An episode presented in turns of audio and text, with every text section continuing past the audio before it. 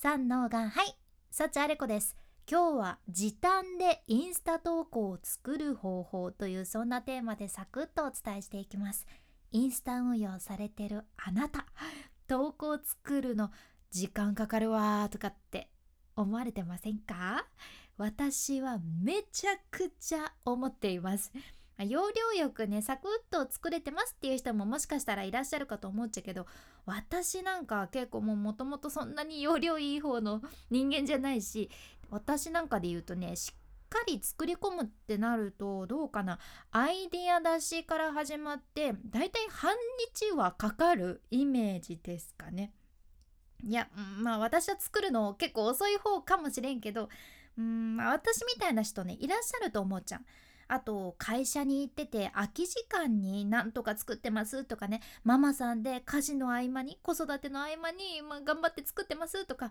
うーんいらっしゃるはずなんです。で今日はねそんな方々に朗報です。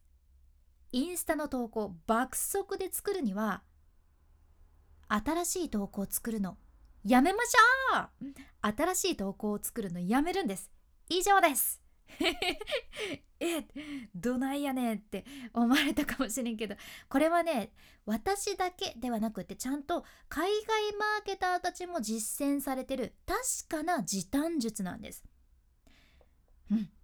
海外マーケターもねめちゃくちゃ忙しいのに毎日更新を続けてらっしゃる人たちいらっしゃるんやけど彼らのね投稿をよーく見てるとあれ？これ前にも見たような気がするようなっていうのがね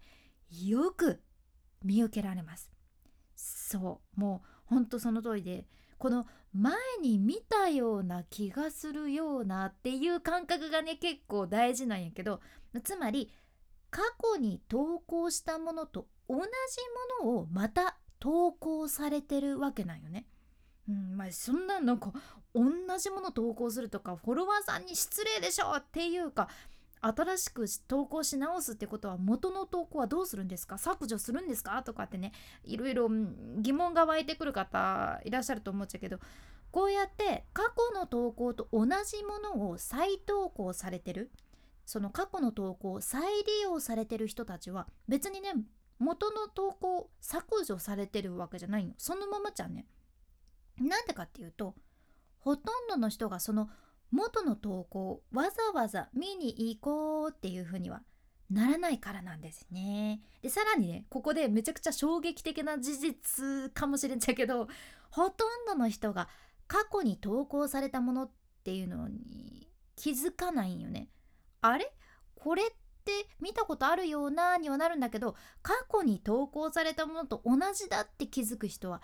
少ないんです。例えば最近フォローしてくださったばっかりの人やったら自分の最初らへんの投稿を見てることってのはほぼほぼないですし今実際にもうすでにフォローしてくださってる人たちもフォローしてるからって自分の投稿を全部見てくださってるっていうわけではないよね。しかも人間やけんもうよほどのことじゃない限り一回投稿したからって例えば、まあ、言うなら3ヶ月前とかに投稿したものとか、まあ、みんな覚えてないんですよ。覚えてる人がいたとしてもうん完全に覚えてる人っていうのはもう本当にフォロワーさんの中の1%とかって思ってもらっていいけんさもう人間面白いものでうん発信活動してると SNS 運用とかしてると自分の投稿を見た人はずっと自分のその投稿の内容を覚えてるに違いないって思いがちなんやけどうん、まあ、確かに私も以前メディアでラジオ DJ とかしてた時は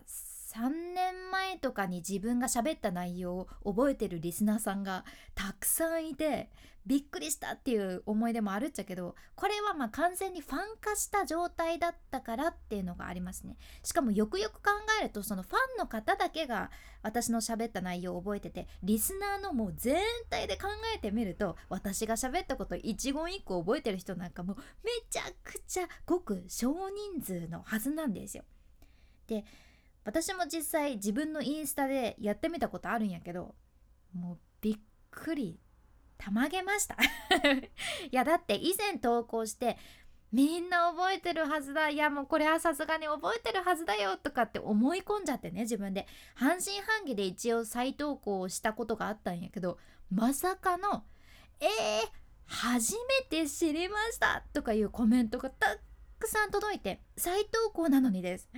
え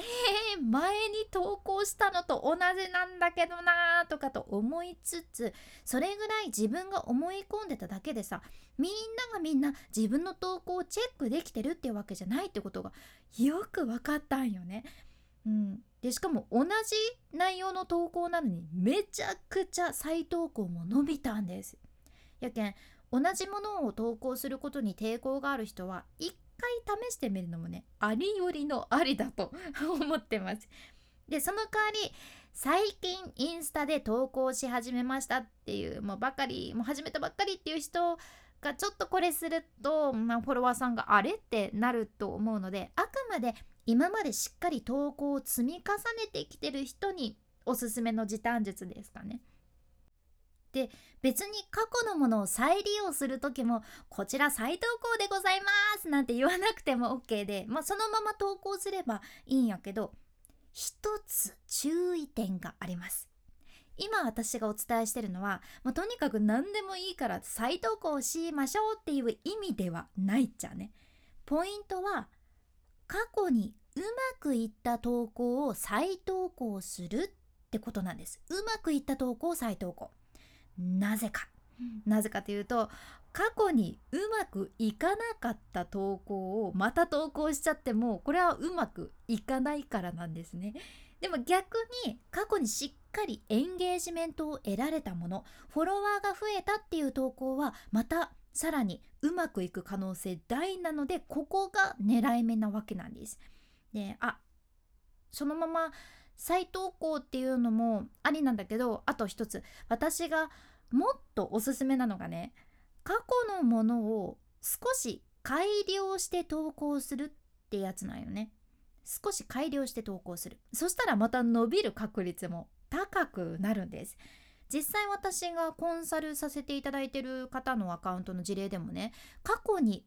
うまくいった伸びた投稿っていうのの改善点を出しましてそれを改善した上でまた再投稿したらリーチがさらに伸びたとか保存数が増えたとかいう結果が実際に出てるんです。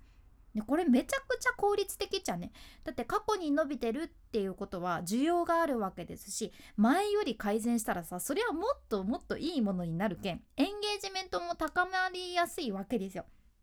なのでインスタ運用頑張ってるそこのあなた是非再投稿もうまく使いながら楽しく運用していきましょう。